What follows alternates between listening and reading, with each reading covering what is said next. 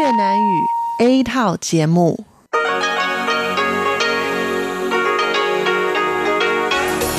Đây là Đài Phát thanh Quốc tế Đài Loan RTI.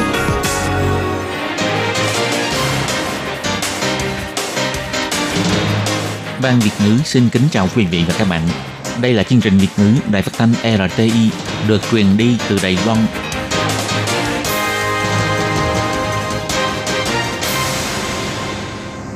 Các bạn thân mến, Hải Ly xin chào các bạn.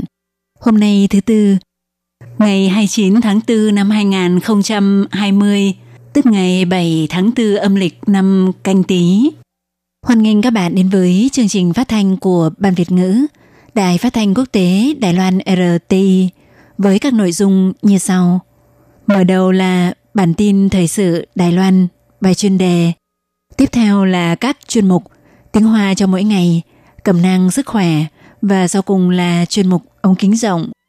Các bạn thân mến, để mở đầu cho chương trình, trước hết, Hải Ly xin mời các bạn cùng theo dõi nội dung tóm lược các tin chính của bản tin thời sự hôm nay. Đài Loan 4 ngày liên tục không có ca nhiễm mới. Một số ca nhiễm bệnh không gây lây nhiễm cho người tiếp xúc gần vì đều là các trường hợp bị nhẹ. Website bản tiếng Anh của Bộ Ngoại giao chia sẻ mô hình Đài Loan về phòng chống dịch viêm phổi cấp COVID-19. Hiện trường mới trực tuyến, thời đại 5G mở ra những cơ hội mới cho biểu diễn nghệ thuật. Theo nghiên cứu, nếu Trung Quốc không che giấu, tình hình lây lan của dịch COVID-19 trên toàn cầu có thể giảm thiểu 95%.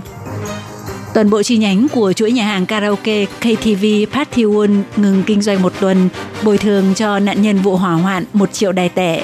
Các bạn thân mến, và bây giờ Hải Ly xin mời các bạn đến với nội dung chi tiết của bản tin thời sự Đài Loan hôm nay. Tình hình dịch COVID-19 tiếp tục có chiều hướng chậm lại. Ngày 29 tháng 4, Chỉ huy trưởng Trung tâm Chỉ đạo Phòng chống dịch bệnh, ông Trần Thời Trung tuyên bố, Đài Loan đã liên tục 4 ngày không có ca nhiễm bệnh tăng mới. Tổng số ca nhiễm bệnh của Đài Loan hiện vẫn là 429 ca. Không những dịch bệnh chậm lại, mà số người khỏi bệnh được xuất viện cũng ngày càng nhiều hơn. Theo ông Trương Thượng Thuần, người triệu tập nhóm chuyên gia cố vấn của Trung tâm Chỉ đạo cho biết, cho đến hiện tại, vẫn có 7 ca bệnh vẫn đang phải dùng máy thở trong phòng săn sóc đặc biệt. Trong 7 trường hợp thì có 3 trường hợp phải sử dụng kỹ thuật ECMO để hỗ trợ chức năng tim phổi, giúp bệnh nhân vượt qua giai đoạn khó khăn nhất. Các trường hợp này hiện bệnh tình xem ra ổn định. Ngoài ra, Gần đây, Đài Loan có hai ca nhiễm viêm phổi COVID-19, gồm một giám đốc quan hệ đối ngoại của hộp đêm và một sĩ quan của hạm đội Hải quân tuần mù có tiếp xúc gần gũi với bạn gái. Nhưng đến nay, những người tiếp xúc gần của hai ca bệnh này đều không bị lây nhiễm. Việc này đã gây sự hiếu kỳ của mọi người. Vào ngày 29 tháng 4, khi trả lời chất vấn tại Viện Lập pháp, chỉ huy trưởng Trung tâm Chỉ đạo và Phòng chống dịch bệnh Trần Thời Trung cho biết, nguyên nhân chủ yếu là vì đó là những ca nhiễm bệnh nhẹ, lượng virus khá thấp – do vậy sức truyền nhiễm tương ứng cũng thấp. Ông Trần Thời Trung nói.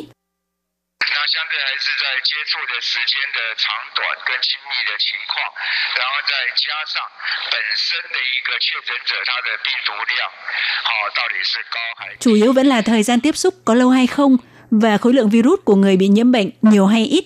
Lấy ca bệnh số 379 làm ví dụ, tương ứng đây là ca bệnh nhẹ nên sức lây nhiễm cũng sẽ thấp – các ca nhiễm bệnh trên chiến hạm của hạm đội tuần Mũ cũng có ít ca bị nặng, do vậy sức lây nhiễm cũng thấp. Đài Loan liên tục nhiều ngày không có ca lây nhiễm trong nước. Sắp đến kỳ nghỉ lễ dài ngày dịp mùng 1 tháng 5, liệu có bùng phát đợt lây lan mới hay không? Theo ông Trần Thời Trung cho biết, với bối cảnh như hiện tại thì xác suất là khá thấp. Nhưng đối với người dân mà nói, rất khó mới có dịp được nghỉ, có thể thoải mái một chút, nhưng không nên quá lơ là chủ quan, vẫn cần phải đeo khẩu trang và duy trì khoảng cách xã hội an toàn. Ở nơi có đông người, người dân nên tự động phân luồng, có thể tìm những nơi không khí trong lành và ít người để thư giãn, thì đó cũng là biện pháp tốt để giải tỏa tâm trạng và bảo vệ sức khỏe. Dịch viêm phổi COVID-19 hoành hành khắp toàn cầu để chia sẻ giúp bạn bè quốc tế có thể hiểu rõ hơn về kinh nghiệm điều hành và biện pháp phòng chống dịch bệnh có tính dân chủ theo mô hình Đài Loan, Taiwan Model, trong đó bao gồm cả hành động cứu viện nhân đạo quốc tế mà Đài Loan đã thực hiện triển khai. Bộ Ngoại giao Đài Loan đã thiết lập chuyên trang chia sẻ với quốc tế về kinh nghiệm ứng phó dịch COVID-19 và cho ra mắt vào chập tối ngày 28 tháng 4. Chuyên trang này có 3 phần, bao gồm tin bài của phương tiện truyền thông quốc tế chủ yếu tập trung trọng tâm vào mô hình Đài Loan. Ngoài ra còn có liên kết đa phương tiện và nền tảng mạng xã hội. Nội dung sẽ liên tục được cập nhật. Trong đó, trong mục mô hình Đài Loan có 6 bài viết giới thiệu các phương diện khác nhau của công tác phòng chống dịch bệnh của Đài Loan, bao gồm chế độ bảo hiểm y tế hoàn thiện, hệ thống chỉ đạo, toàn chính phủ, đi trước dịch bệnh một bước, người dân và chính phủ cùng hợp sức, công nghệ hỗ trợ phòng dịch và công khai hóa thông tin. Còn mục Taiwan can help and Taiwan is helping Đài Loan có khả năng giúp đỡ và Đài Loan đang giúp đỡ thì tập hợp thông tin viện trợ và hợp tác quốc tế của Đài Loan thành một danh sách. So với bản tiếng Trung, mục mô hình Đài Loan trong nội dung bản tiếng Anh có thêm phần Taiwan Today là danh mục các bài viết điện tử của Bộ Ngoại giao. Phần này có 7 ngôn ngữ khác nhau gồm tiếng Anh, tiếng Pháp, tiếng Nhật, tiếng Tây Ban Nha, tiếng Đức, tiếng Nga, tiếng Việt, tiếng Thái Lan và tiếng Indonesia. Bộ Ngoại giao cho biết, sự thành công của mô hình Đài Loan đã khẳng định rằng sự công khai minh bạch thông tin của quốc gia dân chủ, chính phủ trung thực cởi mở đã tạo ra đường lối phòng chống dịch bệnh tối ưu. Đó cũng là niềm tự hào của toàn dân Đài Loan. Bộ Ngoại giao sẽ tiếp tục thông qua nhiều kênh khác nhau để chia sẻ kinh nghiệm phòng dịch của Đài Loan.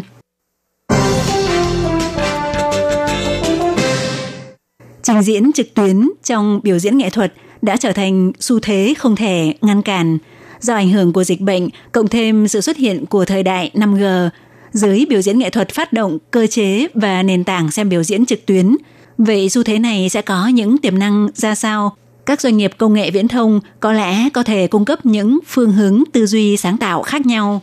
Phó chủ nhiệm Ban Kế hoạch Nghiên cứu Trung tâm Kỹ thuật Viễn thông ông Giản Trần Trung chỉ ra rằng do 5G có ba đặc điểm chính gồm tốc độ cực cao, băng thông rộng và liên kết rộng, càng dễ cung cấp những trải nghiệm giống hệt như đang thưởng thức các hoạt động biểu diễn nghệ thuật ngay tại chính hiện trường. Hơn nữa, không cần dùng cáp quang của mạng cố định vẫn có thể thực hiện livestream trực tuyến, giải quyết được rất nhiều những bài toán khó về livestream trực tuyến trước đây.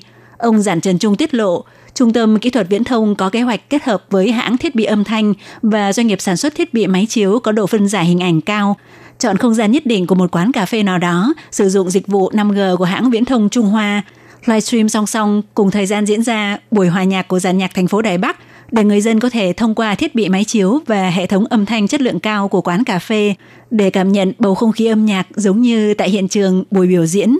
Ngoài ra, gần đây cũng có rất nhiều ứng dụng app không làm giảm chất lượng âm thanh được tung ra. Chỉ cần chất lượng ghi âm tại hiện trường buổi biểu diễn âm nhạc đủ tốt thì mọi người có thể mua vé điện tử để thưởng thức buổi hòa nhạc trực tuyến từ xa, không có hình ảnh nhưng chất lượng âm thanh y hệt như tại hiện trường vào lúc đang diễn ra buổi hòa nhạc. Do về mặt chuyên môn kỹ thuật không khó, rất nhiều hãng viễn thông dự báo trong năm nay cho đến sang năm mô hình thương mại này có thể triển khai thực hiện.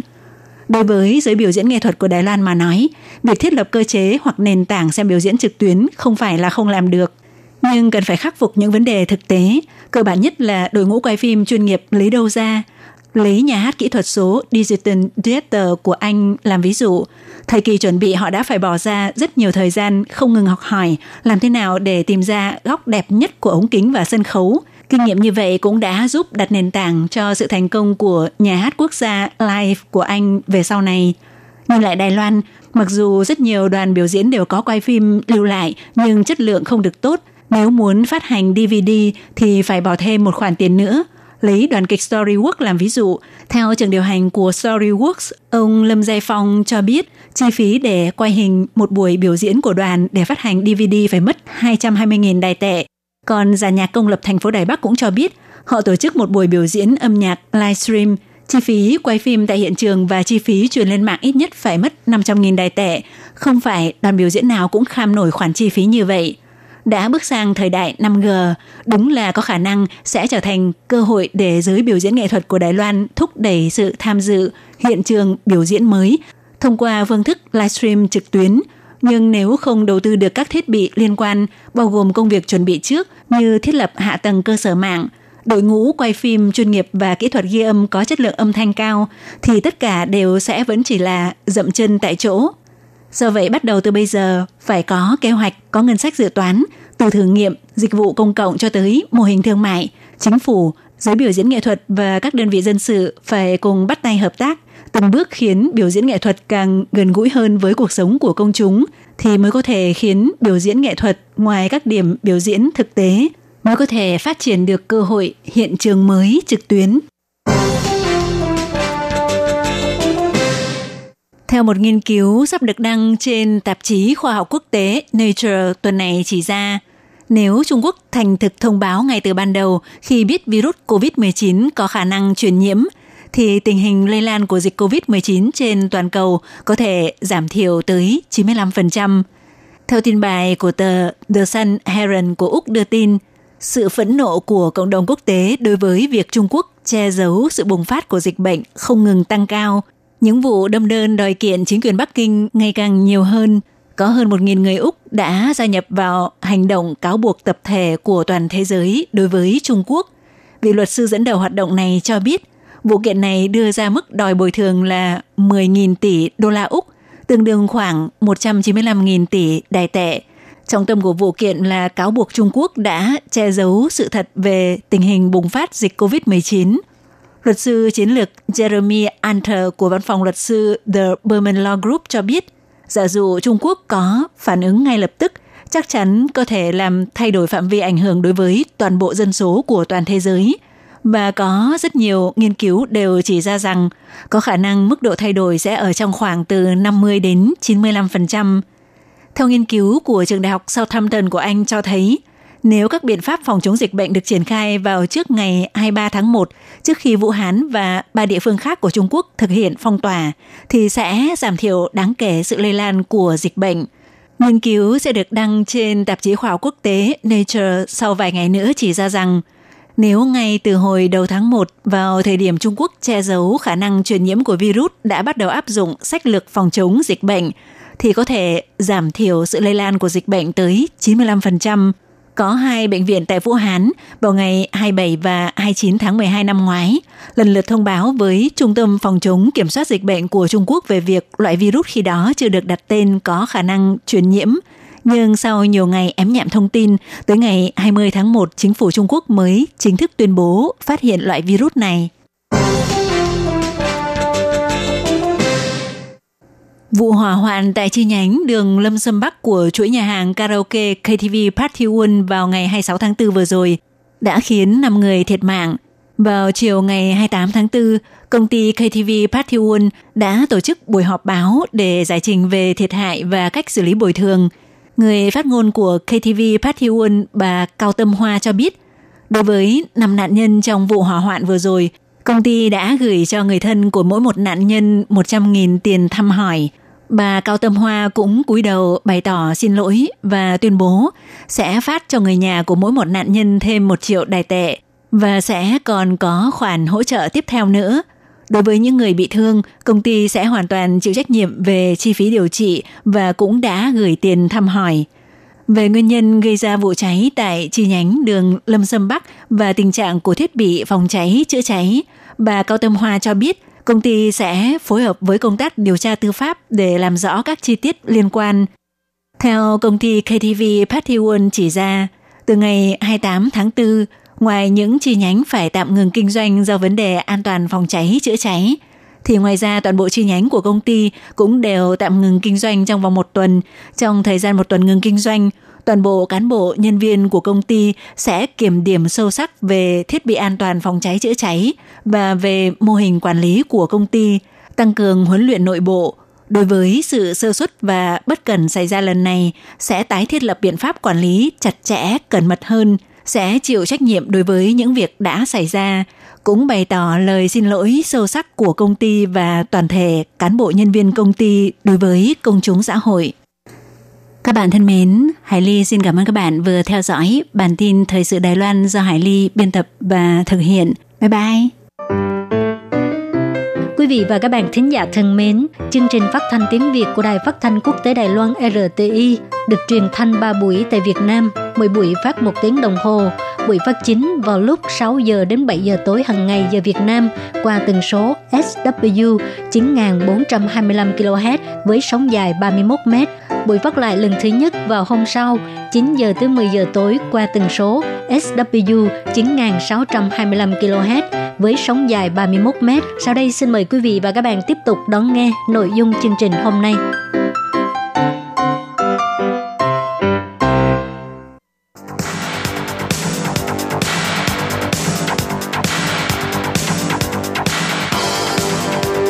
Đây là đài phát thanh quốc tế Đài Loan RTI, truyền thanh từ Đài Loan.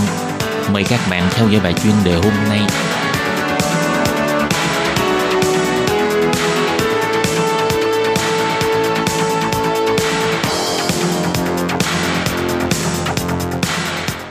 Hello, tôi Kim xin kính chào các bạn. Hoan nghênh các bạn đã đến với bài chuyên đề ngày hôm nay. Các bạn thân mến, trong bài chuyên đề hôm nay, tôi Kim sẽ giới thiệu với các bạn đề tài trong khi dịch COVID-19 uy hiếp khắp toàn cầu, thì điều gì để Trung Quốc bắt cóc các quốc gia dân chủ? Và sau đây tôi Kim xin mời các bạn cùng đón nghe nội dung chi tiết của bài chuyên đề ngày hôm nay nhé.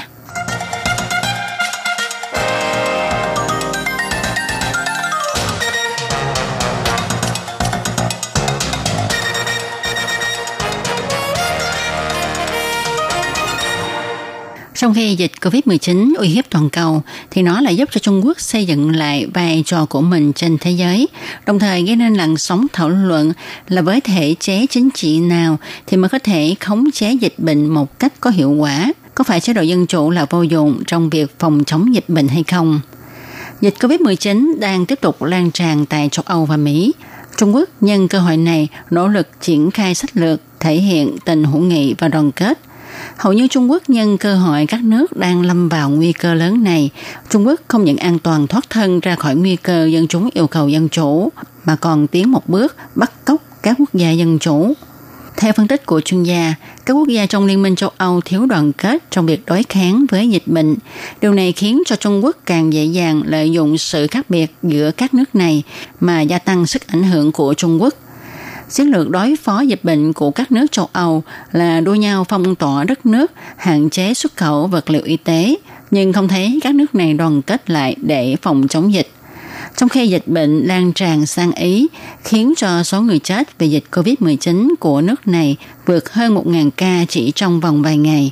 Hệ thống y tế của Ý hầu như tan rã, không thể ứng phó nổi với dịch bệnh. Nhưng các nước châu Âu chỉ biết đứng nhìn, không ra tay giúp đỡ, mà chỉ lo ngành y tế của nước mình có thể ứng phó khi dịch bệnh lan rộng hay không. Lúc này thì Trung Quốc sau khi khống chế được dịch bệnh với chính sách phong tỏa nghiêm khắc đã bắt đầu cung cấp viện trợ cho các nước, khuếch trương sức ảnh hưởng chính trị ra thế giới và Ý là một trong những nước này. Ngày 12 tháng 3, Trung Quốc cử chính chuyên gia sang La Mã. Chiếc bay bay chở các chuyên gia này còn chở thêm 31 tấn hàng hóa, bao gồm máy thở, thiết bị phòng chống dịch và thuốc men. Ngoại trưởng Ý nói, nước Ý không bị cô lập. Trên thế giới vẫn còn người chịu giúp người dân Ý. Trong khi đó, nước Đức là nước luôn sát cánh cùng Ý trong các chính sách của Liên minh châu Âu, thì cho tới giữa tháng 3 mới ra tay giúp đỡ nước Ý. Chuyên gia cho rằng Trung Quốc có lựa chọn trong việc viện trợ các nước và kết hợp lợi ích chính trị của mình. Như Ý là một trong những quốc gia ở châu Âu là nước ủng hộ Trung Quốc trong kế hoạch một vành đai, một con đường. Còn Hy Lạp cũng là nước kiên trì ủng hộ chính sách này của Trung Quốc tại Bunseles, thì cũng được Trung Quốc quyên tặng 500.000 cái khẩu trang.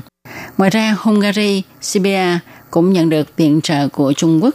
Chuyên gia cho rằng việc nước Đức không nhanh chóng viện trợ nước Ý chống dịch đã khiến cho nội bộ châu Âu bất mãn lẫn nhau. Trong tương lai, sau khi qua khỏi trận dịch này, thì các nước trong khối Liên minh châu Âu có thể đoàn kết hay không là một điểm mấu chốt vô cùng quan trọng. Chuyên gia còn nhắc nhở, việc thủ lệ cho mình của tất cả các nước là điều đương nhiên, nhưng các quốc gia này có thể đoàn kết hay không, không để cho Trung Quốc nhân cơ hội xâm nhập vào châu Âu thì điểm mấu chốt là do các nước này quyết định. Và Trung Quốc sẽ lợi dụng cơ hội này để khuếch trương thế lực của mình trên thế giới. Và những hành động hiện nay của Trung Quốc là đang bắt cóc các quốc gia dân chủ. Các bạn thân mến, các bạn vừa đón nghe bài chuyên đề ngày hôm nay với đề tài Trong khi dịch COVID-19 uy hiếp khắp toàn cầu, thì điều gì để Trung Quốc bắt cóc các quốc gia dân chủ do Tố Kim biên soạn và thực hiện đến đây xin được tạm dừng. Tố Kim xin chân thành cảm ơn sự chú ý theo dõi của các bạn. Hẹn gặp lại các bạn vào chương một tuần tới cũng trong giờ này. Thân chào tạm biệt các bạn. Bye bye.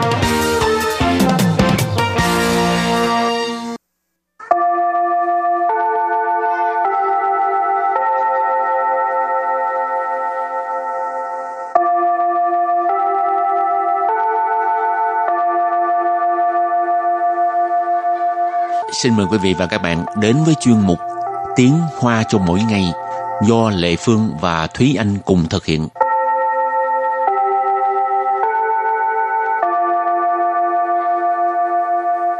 Thúy Anh và Lệ Phương xin kính chào quý vị và các bạn. Chào mừng các bạn cùng đến với chuyên mục Tiếng Hoa cho mỗi ngày ngày hôm nay. Mỗi lần đi học mà được nghỉ hè á, Ừ. rồi sắp tới ngày khai giảng, Thúy Anh có bao giờ cảm thấy nó buồn buồn sao không? Ừ. Cũng không tới nổi. Hồi nhỏ thì cảm thấy háo hức lắm tại vì nghỉ hè nghỉ hết 2 tháng mà hai Ủa, tháng mấy nhớ bạn luôn. bè hả? Ờ, nhớ trường, nhớ bạn bè. Nhưng mà thực ra cũng không nhớ tới vậy là tại vì hè cũng có đi học thêm. À, Nhưng mà tới khi mà chính thức khai giảng thì thấy cũng vui. Nhưng mà lớn rồi thì thấy khai giảng là là lại là bắt đầu một chuỗi những ngày học tập mệt mỏi. Cho nên Lệ cũng Phương. không có vui vẻ cho lắm. ừ, Lê Phương sợ tới cái ngày khai giảng lắm, lại bắt đầu à, những cái bài báo cáo cảm thấy ngán Ừ. luôn á. Cũng may là mình hết làm học sinh rồi, nhưng mà đôi lúc cũng muốn được làm học sinh, con Ừ. người kỳ quá à. thực ra được đi học là sung sướng hơn nhiều tại vì mình chỉ có cái việc đó là học thôi Ừ, vô tư hả? ừ. Rồi hôm nay mình à, học về à, cái gì ta mà tự nhiên nói chuyện à, đi học. Ừ.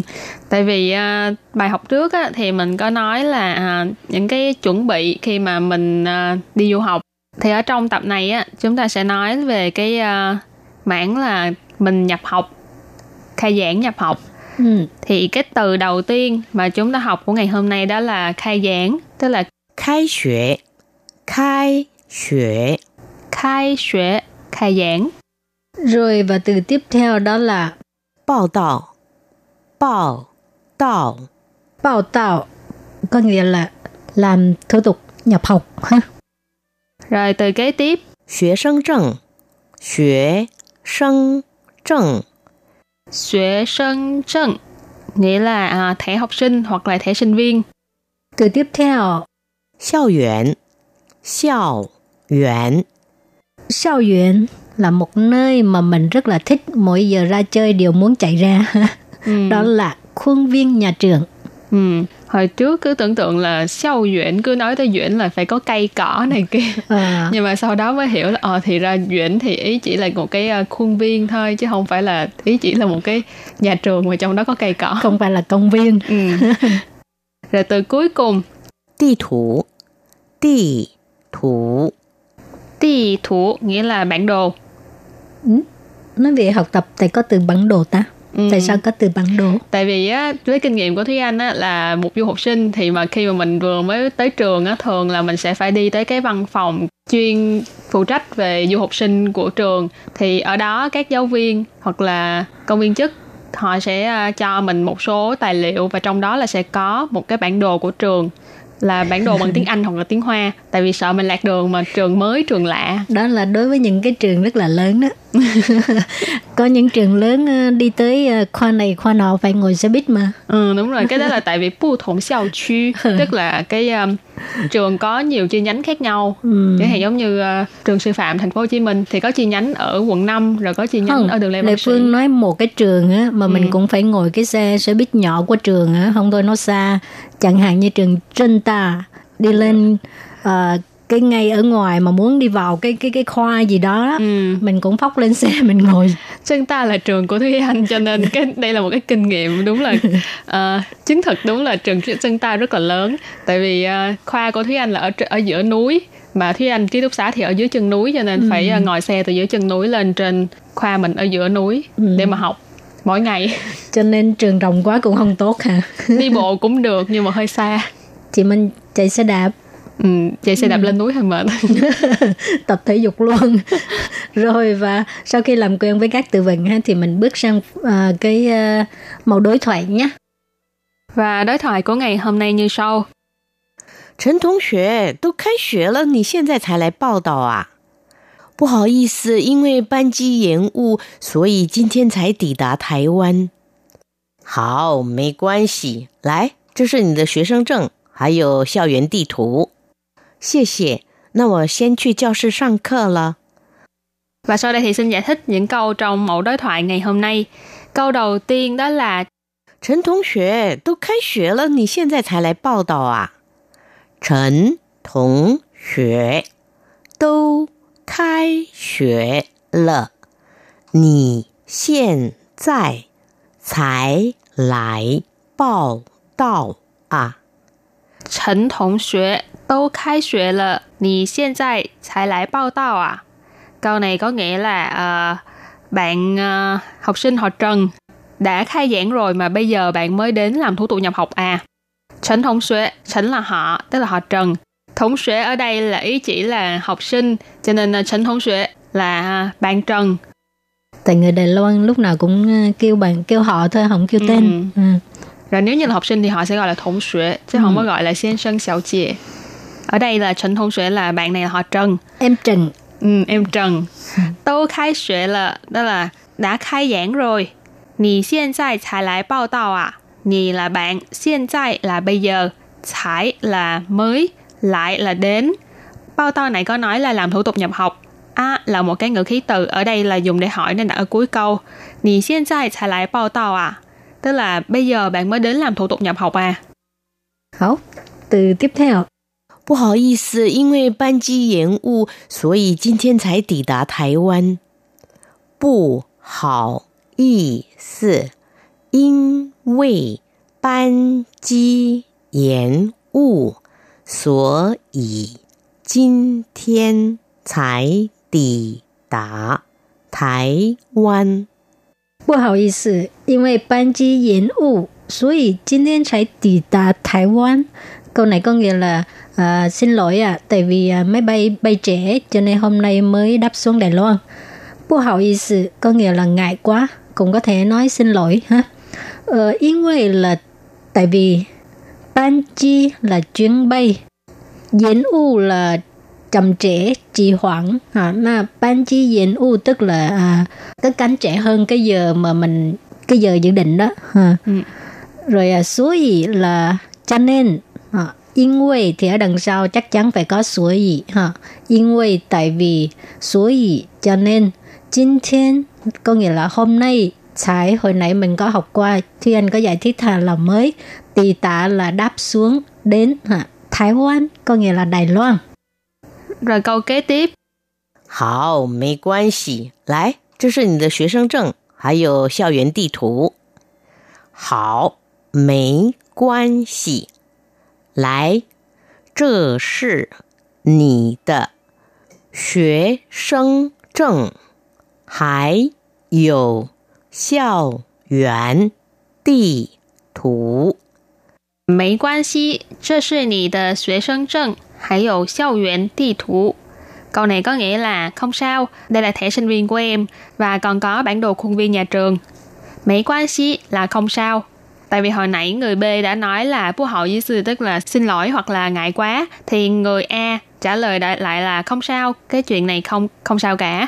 Trơ sự đây là nì là của bạn, xuế sân trân là um, thẻ sinh viên Hải dụ là và còn có Xiao yuan, nãy mình có nói là khuôn viên nhà trường. Ti thủ thì là bản đồ. Cho nên Xiao yuan ti thủ là cái bản đồ khuôn viên nhà trường. Giống hồi nãy chị Lê Phương và Thúy Anh có nói là khi mà mình đến nhập học thì người ta sẽ cho mình một cái uh, bản đồ khuôn viên nhà trường để mà mình đỡ bị lạc.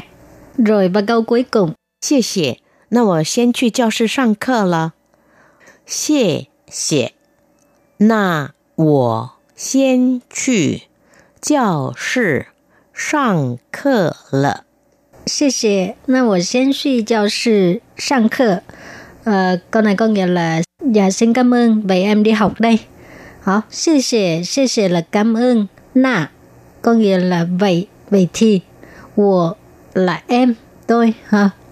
Sen có nghĩa là trước. Suy giáo sư, giáo sư là phòng học. Sang khơ là lên lớp. Na wo sen suy giáo sư sang khơ, tức là em đi học trước đây. Ừ. Nói chung là cái đoạn hội thoại này là à, một cái uh, mẫu đối thoại ngắn khi mà các bạn du học sinh lần đầu tiên đến đến uh, nhập học tại trường thì các bạn sẽ phải đến giống hồi nãy thì anh có nói đó là đến uh, cái văn phòng chuyên phụ trách du học sinh của nhà trường để mà họ hướng dẫn cho mình. Ừ. Và bây giờ thì bài học của hôm nay đến đây cũng xin tạm chấm dứt. Cảm ơn các bạn đã đón nghe. Bye bye. Bye bye.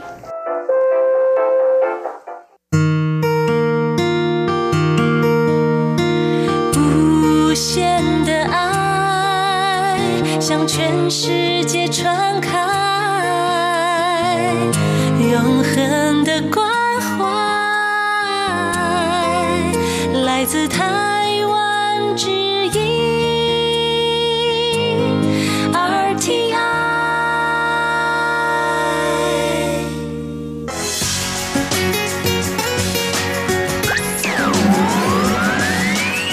quý vị đang đón nghe chương trình Việt ngữ đài RTI truyền thanh từ Đài Loan.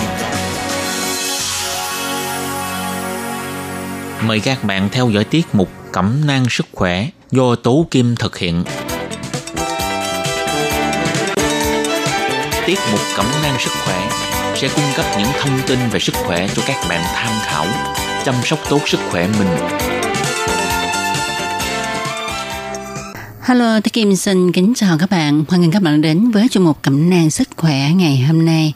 Các bạn thân mến, ờ, hiện nay ha việc Covid các bạn thân mến, hiện nay dịch Covid-19 đang lan tràn nơi và cũng chưa có cái dấu hiệu là ngưng lại. Và theo các chuyên gia y tế thì việc rửa tay là một việc ờ, để mà phòng chống dịch bệnh lây lan rất có hiệu quả.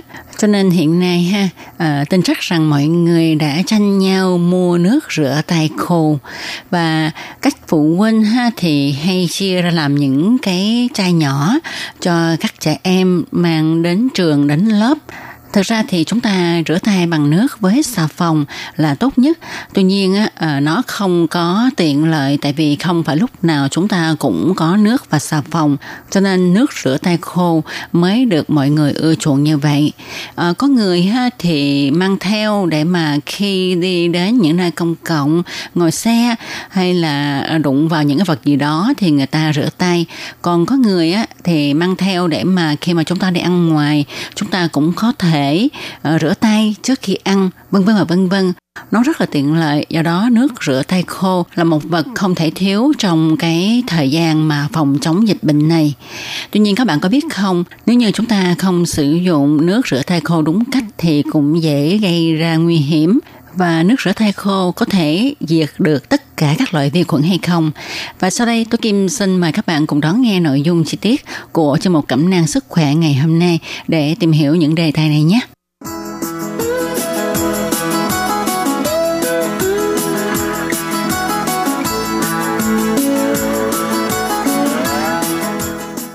Các bạn thân mến, thì trước khi đi vào vấn đề, chúng ta hãy cùng nhau tìm hiểu về thành phần của nước rửa tay khô nha. Thì các bạn có biết không, thành phần chính của nước rửa tay khô đó là cồn và các chất tinh dầu để dung dịch có mùi thơm ngoài ra thì có thể người ta dùng gen lô hội hay là uh, những cái loại mà có tác dụng dưỡng da để mà sản xuất nước rửa tay khô thì những cái dung dịch như thế này thì nó sạch sạch và hiện nay trên thị trường ha thì có bán rất là nhiều loại nước rửa tay khô. À, và à, những cái loại này ha đôi khi có những cái mùi hương rất là thú vị và thơm ngon như là mùi táo, mùi nho, mùi sô cô la vân vân và vân vân và đây là cách để thu hút người tiêu dùng của các nhà sản xuất. Và với những cái mùi vị thơm ngon như vậy đã thu hút các em nhỏ. Các em lầm tưởng đây là những cái thức uống khá là ngon. Và có nhiều em lầm tưởng đây là loại nước trái cây uống được. Cho nên à, có em đã lấy và uống hết những cái chai này.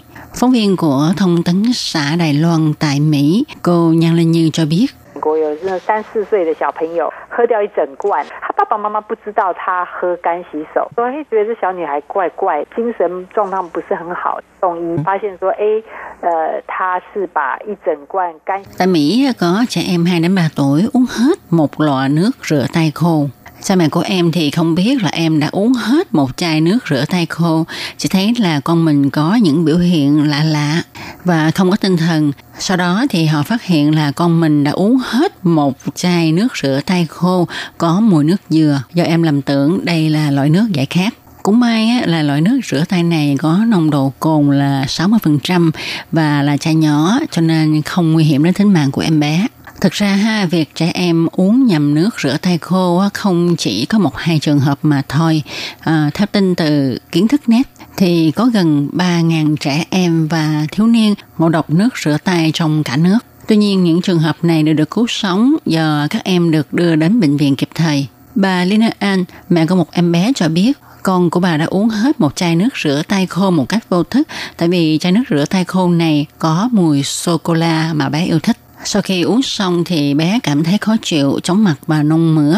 Vậy là bé được đưa đến một bệnh viện gần đó và sau khi kiểm tra xét nghiệm máu thì bác sĩ thấy rằng bé đã uống một lượng lớn nước tẩy rửa. Bác sĩ cho biết hàm lượng cồn trong máu của bé rất là cao và các bác sĩ cho biết là họ chưa từng gặp một trường hợp nào tương tự ngay cả ở những người say xỉn. Trong thời gian ở bệnh viện, cô bé luôn trong tình trạng bất tỉnh, nhưng mà thật may mắn ha cuối cùng các bác sĩ đã cứu được cô bé.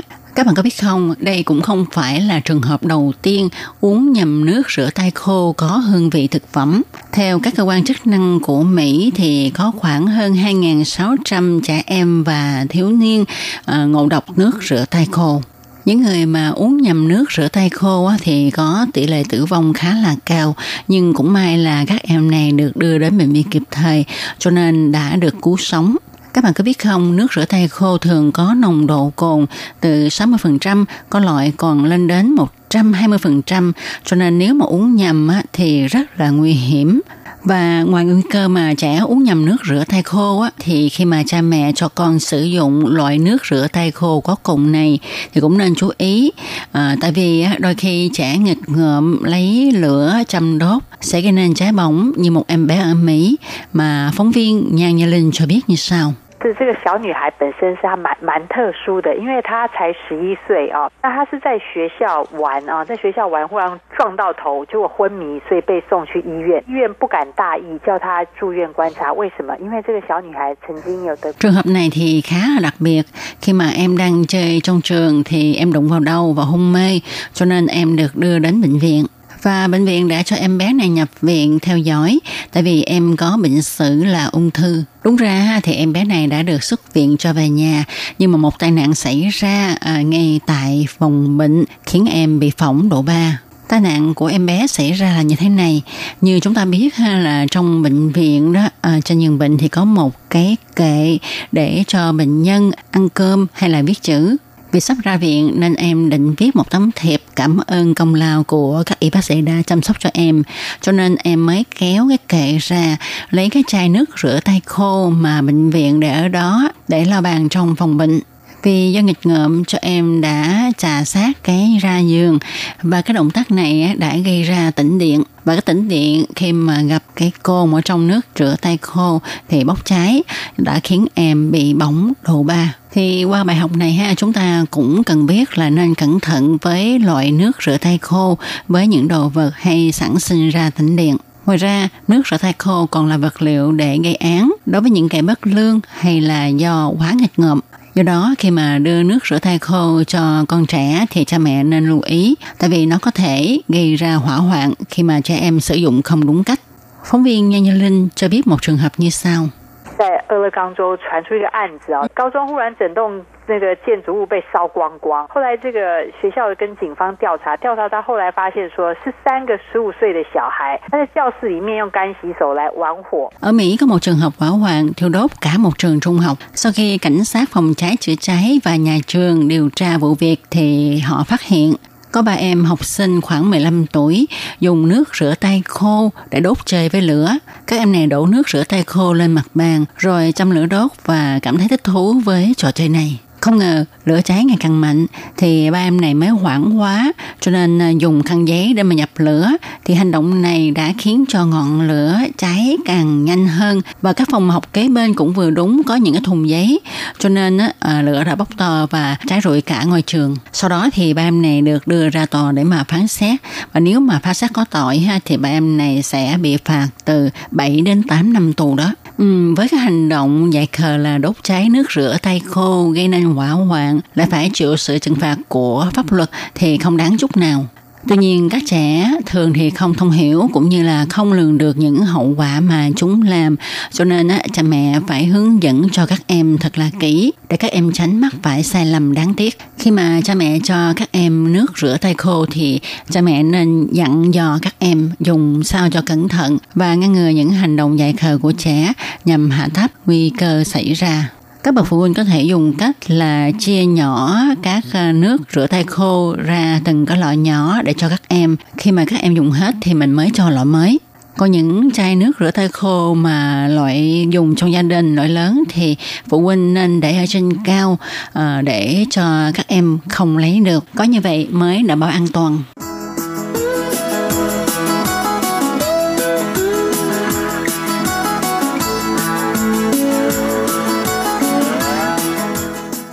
Các bạn thân mến, thật ra thì hiện nay hai người ta sử dụng nước rửa tay khô rất là nhiều, nhưng mà các chuyên gia cho rằng chúng ta không nên sử dụng nước rửa tay khô ở nhà bếp, phòng tắm hay nhà vệ sinh vì sẽ rất dễ xảy ra tai nạn. Theo giáo sư tiến sĩ Phùng Đắc Cam, phòng nghiên cứu vi khuẩn đường ruột, Viện Vệ sinh Dịch tễ Trung ương cho biết, việc người dân rửa tay diệt khuẩn là điều nên làm để có thể bảo vệ được sức khỏe của mình và cho cộng đồng. Tuy nhiên hiện nay trên thị trường có rất là nhiều loại nước rửa tay được cho là có tác dụng diệt khuẩn, cho nên mọi người rất là khó phân biệt được những cái sản phẩm nào tốt có công dụng diệt khuẩn hay là không.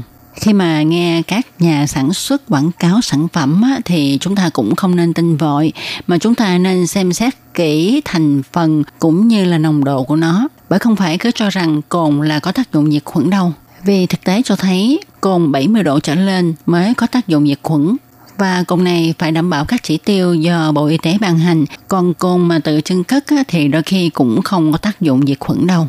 Ở một khía cạnh khác thì các chuyên gia cho rằng khi mà chúng ta dùng nước rửa tay khô để mà rửa tay sẽ rất có hiệu quả đối với những vết bẩn mà chúng ta không nhìn thấy. Các sản phẩm này có tác dụng là diệt khuẩn cực nhanh nhưng lại không thể diệt được tất cả các loại vi khuẩn. Qua nghiên cứu, các chuyên gia cũng phát hiện là nước rửa tay khô có thể dùng rất là hiệu quả khi mà trên tay không có vết bẩn hữu cơ. Các sản phẩm này có hiệu quả cao trong việc diệt khuẩn và virus, nhưng với điều kiện là các vi sinh vật này tiếp xúc trực tiếp với cồn. Vì vậy, nếu như mà chúng ta có quá nhiều vết bẩn ở trên tay, thì thành phần gen kháng khuẩn sẽ không thể nào tiếp xúc trực tiếp với các vi sinh vật nằm dưới các vết bẩn đó. Và có một điều nữa là nước rửa tay khô không có tác dụng tẩy sạch những vết bẩn ở trên tay. Do đó, khi mà các bạn rửa tay bằng nước rửa tay khô rồi á mà không thấy cái vết bẩn mình mất đi thì chúng ta à, có thể rửa tay lại bằng nước và xà phòng. Xà phòng có thể phá vỡ các cấu trúc hữu cơ và khi chúng ta đưa tay vào vòi nước chảy thì nó sẽ giúp làm trôi đi những cái chất dơ bẩn này. Theo giáo sư Phùng Đắc Cam, các loại xà phòng trên căn bản là được tạo bằng sút và bồ tát nên có khả năng kiềm khuẩn, tức là không cho vi khuẩn phát triển thêm. Còn chất tiêu diệt khuẩn rất là ít, không như mọi người thường nghĩ. Tuy nhiên, việc rửa tay dưới vòi nước thì cũng sẽ làm trôi đi rất là nhiều vi khuẩn. Vì thế, yếu tố dùng nước cũng là khá quan trọng. Việc rửa tay như thế này thì có thể giảm 60% vi khuẩn. Chúng ta có thể phòng ngừa được những bệnh cúm hay là những bệnh truyền nhiễm về hô hấp, vân vân. Do đó, các chuyên gia kiến nghị rằng uh, rửa tay bằng xà phòng và nước thì hay hơn là rửa tay bằng nước rửa tay khô. Tuy nhiên, nếu mà trường hợp bắt buộc chúng ta phải sử dụng nước rửa tay khô thì chúng ta nên lựa chọn sản phẩm có thành phần cồn trên 60% thì mới có tác dụng diệt khuẩn. Khi sử dụng nước rửa tay khô thì chúng ta phải đổ một lượng vừa đủ vào lòng bàn tay của mình và trà hai bàn tay vào với nhau sao cho nước rửa tay khô đi thì mới đạt được hiệu quả.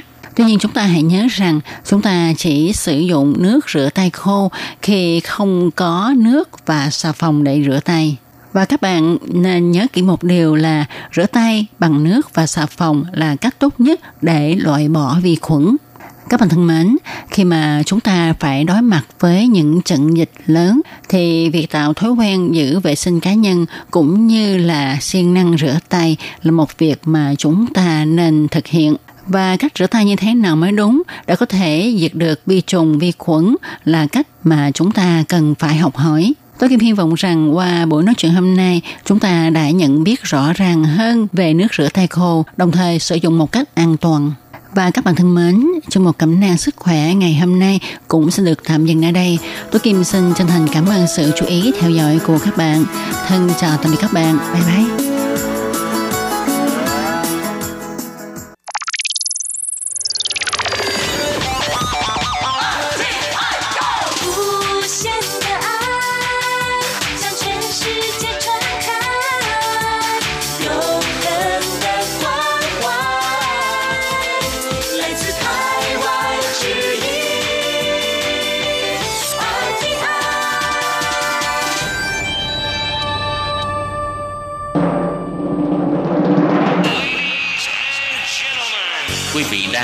Chương trình Việt ngữ Đài RTI truyền thanh từ Đài Loan.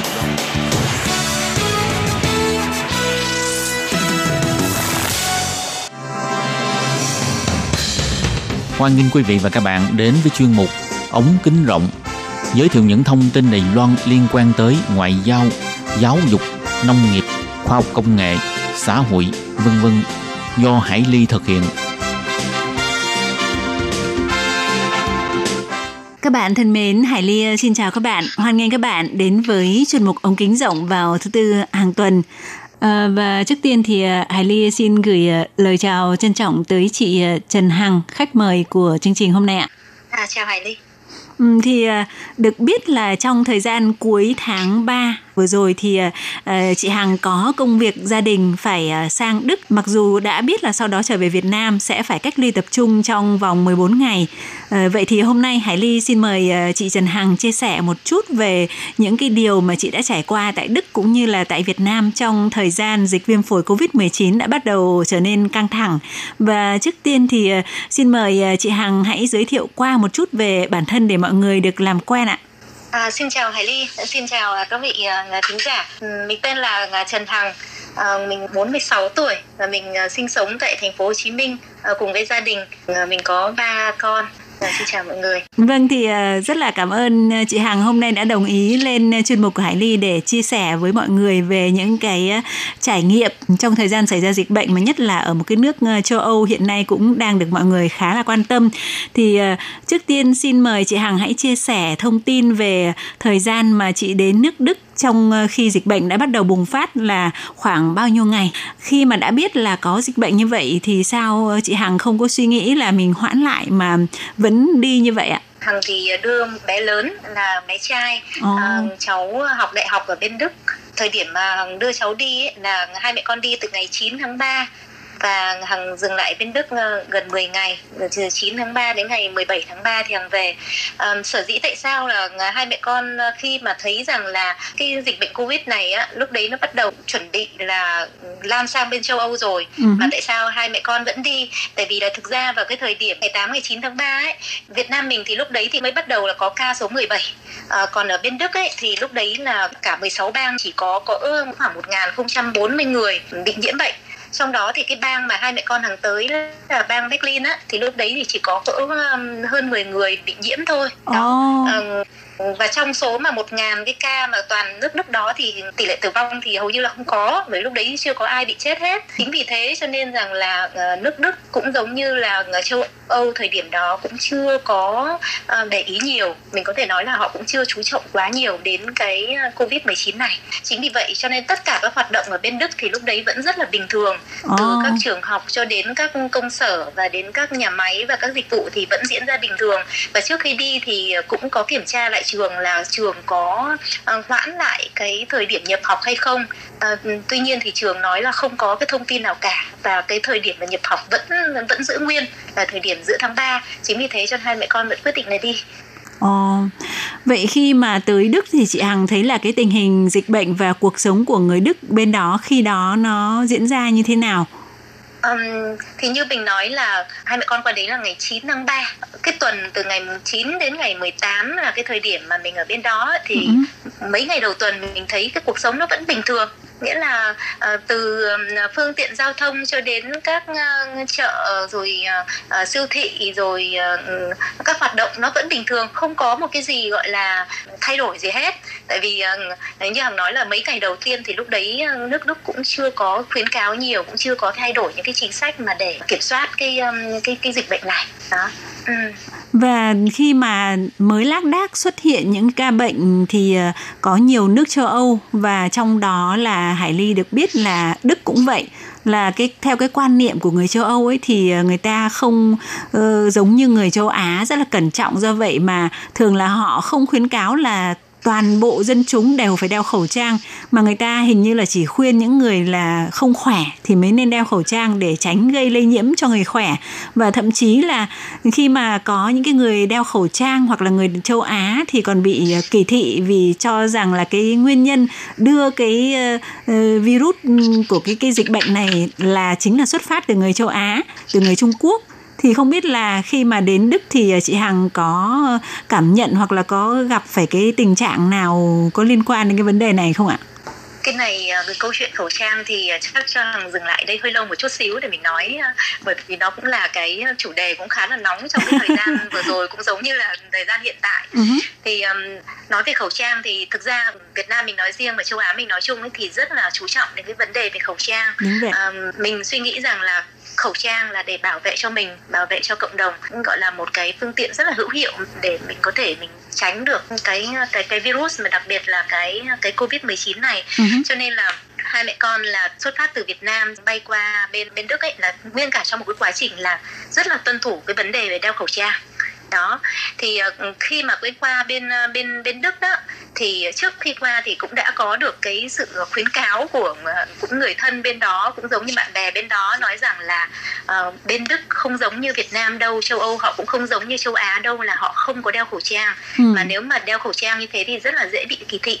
Chính vì vậy cho nên là cũng tâm sự với lại các quý vị thính giả là à, khi mà đến bên Đức rồi vào cái thời điểm làm thủ tục nhập cảnh hai mẹ con cũng suy nghĩ lắm á và mình có nói với cháu là à, trước khi mà đến cái cái cái gọi là cái cái bàn về nhập cảnh đấy Ừ. thì con tháo khẩu trang ra hai mẹ con chấp nhận cái rủi ro là mình không có đeo khẩu trang Ừ. bởi vì biết đâu nếu mình đeo khẩu trang thì người ta lại nghĩ rằng là à có khi mình đang mang bệnh và họ không cho nhập cảnh thì sao Ồ. thế cho nên là mình đã phải tháo cái khẩu trang ra và qua cái bên bên nhập cảnh rồi đi trong sân bay cũng không đeo khẩu trang luôn. Nhưng mà cái tâm lý của mình mình rất là sợ không đeo khẩu trang thì sẽ bị à, bị bị nhiễm bệnh như vậy. Thì nói nói tiếp là cái câu chuyện khẩu trang thì lúc đấy hai mẹ con đi ra ngoài lên xe taxi rồi. Vì hôm đấy thì cũng đường xá cũng chưa biết cho nên là hai mẹ con đi taxi từ sân bay về về cái khu căn hộ mà thuê cho cháu ở Berlin á. Uh-huh. thì lên xe thì anh lái xe người Đức á. Anh có nói là Ờ, hai mẹ con bị bệnh hay sao mà lại đeo khẩu trang? Ồ. thế là mình cũng cũng đã nghe cái ờ, cái câu chuyện về khẩu trang của bên bên châu Âu họ suy nghĩ về khẩu trang rồi thì mình cũng chỉ nhẹ nhàng mình giải thích lại với họ là không ờ, ở Việt Nam và ở châu Á thì chúng tôi thường đeo khẩu trang nhất là trong cái giai đoạn dịch bệnh này là để bảo vệ mình cũng giống như là bảo vệ mọi người chứ chúng tôi không có bị bệnh gì hết Ồ. đó là cái ấn tượng đầu tiên về khẩu trang với bên Đức là như thế đó thì khi mà Hải Ly có hỏi về cái cái văn hóa khẩu trang bên Đức như thế nào thì thực ra bên Đức cũng giống như châu Âu thì họ không có ờ, quan niệm là đeo khẩu trang đâu. Cho nên là khi mà ừ, trên đường đi hai mẹ con ờ, đi trên đường đi mình cũng để ý là có khi một ngàn người thì chỉ có cỡ khoảng 1 đến 2 người là đeo khẩu trang thôi.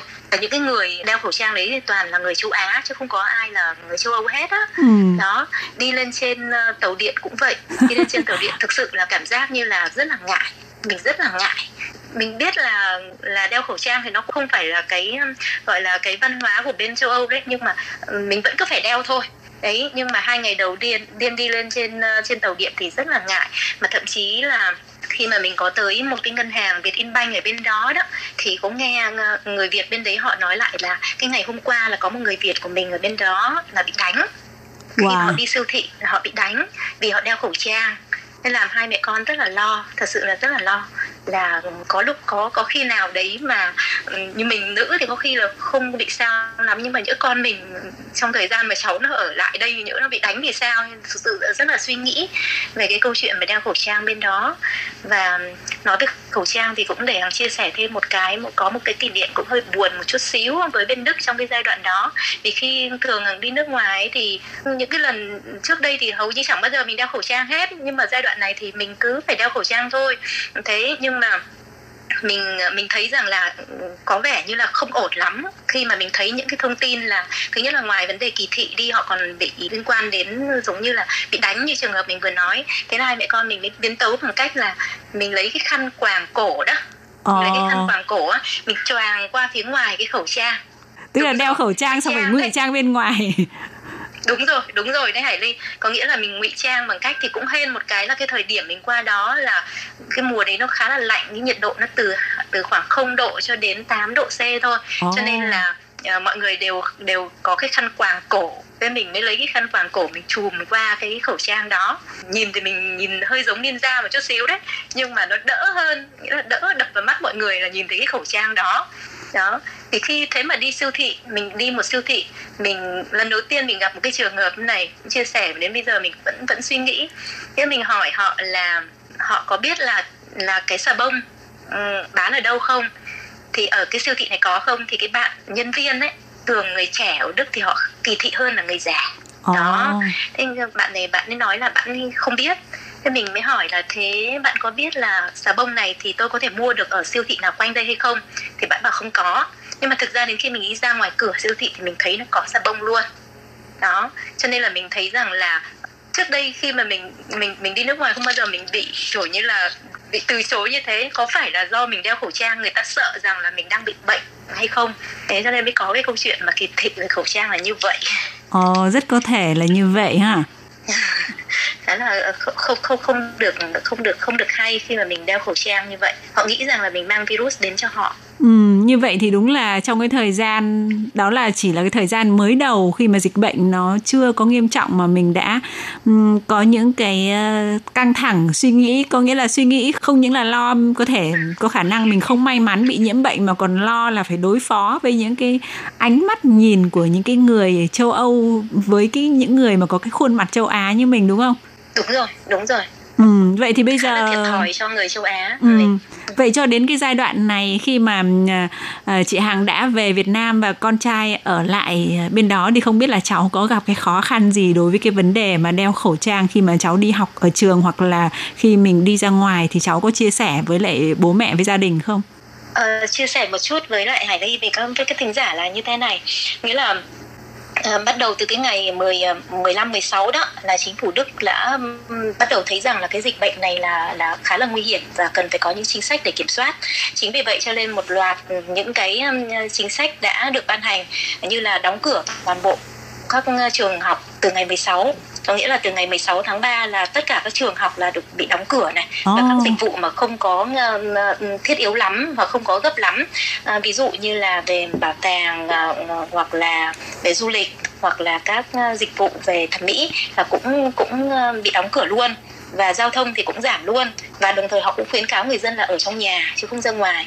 Chính vì vậy cho nên là như cháu thì bây giờ trường lại chuyển sang học online chứ không phải là đến trường nữa. Nên Ồ. cháu cũng không phải ra ngoài và cũng nói với cháu là giai đoạn này thì con tuyệt đối con không ra ngoài để tránh cái việc mà lây nhiễm. Còn khi ra ngoài thì con cố gắng con đeo khẩu trang. Thì hằng cũng mang khá nhiều khẩu trang cho cháu sang bên đó rồi. Nhưng mà cháu có dùng hay không thì thực sự là cũng khó kiểm soát thật. Bởi vì cháu cháu thì vẫn nói là con có dùng đấy nhưng mà ừ, tại vì bên đó ừ, tâm lý nó nghĩ là mình đâu thì mình cũng đi theo ở bên đó cho nên là không biết là cháu có dùng không nhưng chỉ biết là cháu thì nói là cháu không có ra ngoài đường tại vì trước khi về là hằng đã mua sẵn đồ ở lại khoảng một tháng rồi Ồ. để cho cháu ờ, có thể sử dụng trong vòng một tháng rồi cho nên bảo cháu là không ra đường Ồ. Và khi mà bắt đầu chính phủ bắt đầu mở rộng các cái chính sách khuyến cáo để phòng chống dịch bệnh ấy thì cái việc mà uh, đeo khẩu trang của người Đức ấy thì họ nó có có tăng thêm không? cho đến thời điểm lúc mà hàng về thì vẫn chưa có nghĩa là Hằng về là tầm ngày 17 tháng 3 đấy. Thì lúc đấy vẫn chưa vẫn chưa có cái việc mà khuyến nghị khẩu trang đâu.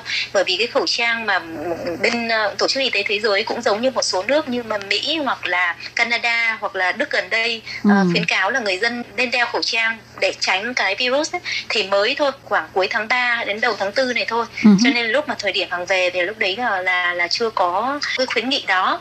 Và đến bây giờ thì Hằng cũng nghe mọi người bên kia nói rằng là nói là có đây nhưng mà thực tế thì vẫn chưa có nhiều có thể là bây giờ đang trong giai đoạn mà gọi là giãn cách xã hội cho nên là mọi người cũng không ra đường nhiều nên là Ồ.